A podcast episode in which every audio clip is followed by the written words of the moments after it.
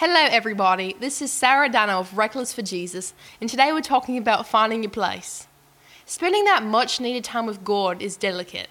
It's easily interrupted and pushed into the back of our minds because the brain associates experiences with environments. If you're trying to get some work done, you probably shouldn't lay in your bed wearing pajamas unless your job is to sleep. So find your spot where all the distractions going on in your life are set aside for a moment. Find a place where people aren't looking over your shoulder or bothering you. It's like a Wi Fi connection. The closer you get to the router, the stronger your connection will be. And let me just tell you, amazing things will begin to unravel once you give that undivided attention to the Lord. But you must surround yourself in the right environment first. Whether it's a coffee shop, the library, a park, or a secret room in your house that no one knows about. Oh, I so wish I had one of these. Take advantage of it today, my friend.